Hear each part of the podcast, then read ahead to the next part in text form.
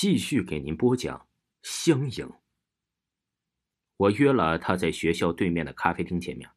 男生啊，明白了我的目的，对我的邀请表示惊讶之余，痛哭流涕的说：“我是唯一对他故事感兴趣的人。”他说呀，他叫大东。三年前小文死的时候，他的弟弟，也就是大东的同学，特别伤心，所以呀，这大东的印象很深。你真的相信我说的这件事儿啊？大东问我，我点了点头，将我遇到啊小文的那件事告诉他。大东的额头上冒出了冷汗，我觉得我也在不停的哆嗦。我们呢约好互相通信，关于小航和袁清以及鬼的消息。忽然有一天，每个周末都会去约会恋爱的袁清，突然呢待在这宿舍不出来了。看着他望着天花板出神的样子，我想啊，出情况了。我出来呀，偷偷的跟大东打传呼。大东马上回电话说：“小航早早的就出去了，当然是约会了。”我说：“那他能跟谁约会呢？他女朋友还在我宿舍里呢。”我让他回去消息，一有小航的信儿，马上你就呼我。回到宿舍，袁清还在那里，没有任何表情的躺在床上。你今天怎么不去甜蜜呢？我问他。哼，他想移情别恋，我们完了。袁清恨恨的说：“不会吧？”他有这样的女朋友？袁清没有再说话。他说他很累，睡了。我悄悄的离开宿舍，几乎大通，要出事了，我们快去找小航。我们就顺着这男生宿舍向上爬，只爬到了四楼，就听见了楼上有着一声尖叫。完了！我们同事说，小航静静的躺在草丛里，流了很多的血。当小航的父母赶来的时候，全校更轰动了。原来小航竟然是这阿宇的亲弟弟。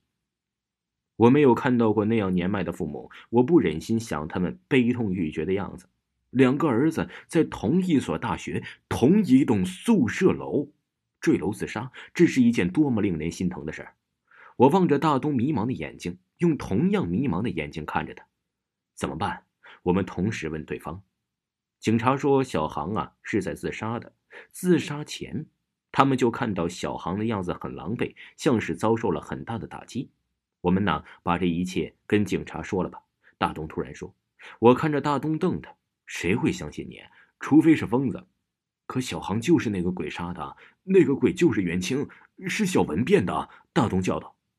我继续瞪着大东，难道对警察说是袁清杀了小航？可那时袁清还在我们宿舍睡觉呢，有证人，大家都以为袁清跟小航分手，小航失恋了，想不开就要跳楼。大东呆呆的说：“难道让小文的鬼魂在学校里继续杀人吗？”我全身感到冰凉。不会吧？小文就算是报复，已经把她男朋友的亲弟弟杀了，她还要怎么样啊？每天晚上，我一想到和一个鬼睡在同一个屋子里，就觉得头皮发麻。我总是用被子将头蒙的是严严实实的，可仍然不能排除心中强加的恐惧。于是，我越来越多的时间跟大东在一起，似乎和他在一起，我会少点恐惧的感觉。我以为啊，小航死后会没有人再敢追袁清，可是出乎意料了，有那么多为爱情不在乎生命的男生围着袁清转。最后啊，这袁清选择了阿言。阿言呢，的确是个优秀的男生，帅，成绩也好，而且呀，这人缘也不错。我深深的为他担心，为他可惜。所以总是暗中观察着袁清的动静，没料到大半年过去了，一切风平浪静。但袁清每次约会回来，我总是能看到他脸上隐隐的痛。难道袁清这一次是动了真情吗？这期间，我和大东的感觉在不断的升温，可能啊，彼此的心里藏着一个共同的秘密，所以特别有一种亲近的感觉。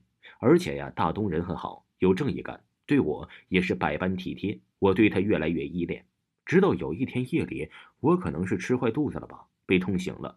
我睁开眼睛想弄点水喝，没想到我突然又看到了那个鬼影站在了袁清的旁边，背对着我。我不禁大叫起来。灯亮了，大家都忙问我发生了什么事儿。然后我看见了袁清倒在地上，不省人事。袁清在医院呢，躺了好多天都没有醒来，医生也说不清楚他到底是怎么了。不过说他暂时不会有生命危险的。没有袁清的宿舍好像少了一些恐怖的气息。我一连呢也睡了好多天的好觉。一天夜里呀，这突然刮起了狂风，风很大，像鬼在叫。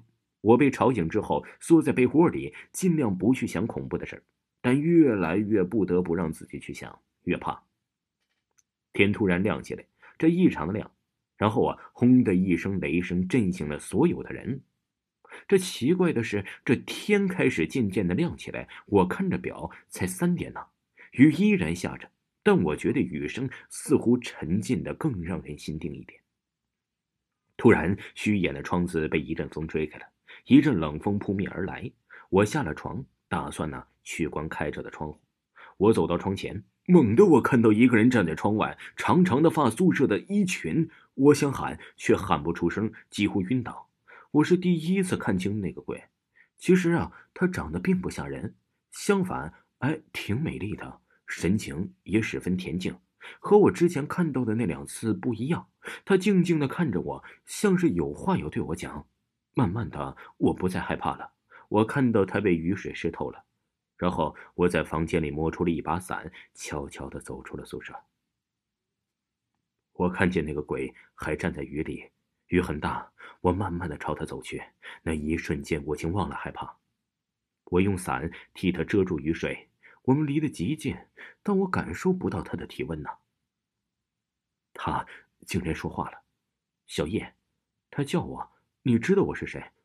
我要走了，我想在临终前。讲个故事给你听，我想你应该是我唯一的听众了吧？我点了点头，然后他开始悠悠的讲。三年前，小文深深的爱着男友阿宇，但是有一天，她发现她的男友却爱上了另一个女孩。小文责备阿宇，阿宇却淡淡的说：“小文，我们分手吧，我们不合适啊。”小文欲哭无泪，他没想到经营了三年的爱情，他就突然移情别恋了。他就对阿宇说：“如果你要离开我，我就跳下去。”阿宇以为小梅只是吓吓他而已，他不相信一直热爱生命的小维会为他轻生。小文看到阿宇真的无动于衷的样子，他就跳了下去。小文死后，因为含怨留在了人间。他看到阿宇呀和新欢甜蜜的样子，决定报复。那天夜里，他的鬼魂出现在阿宇的面前，阿宇惊恐万状，就逼着小文在顶楼坠楼身亡了。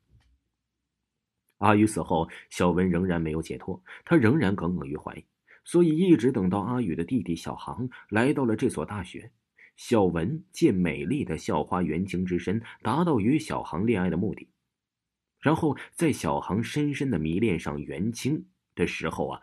小文就提出了分手，小航受不了这刺激，又是坠楼身亡了。小航是真的自杀的。小航死后啊，小文迷上了这个死亡游戏，阿言就成为了他的下一个目标。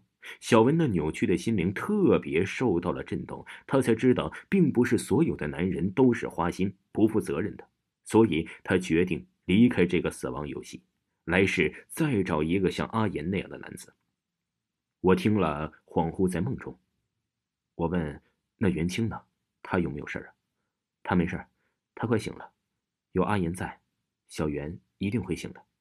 雨一直下着，我看着小文，最后冲我笑了笑。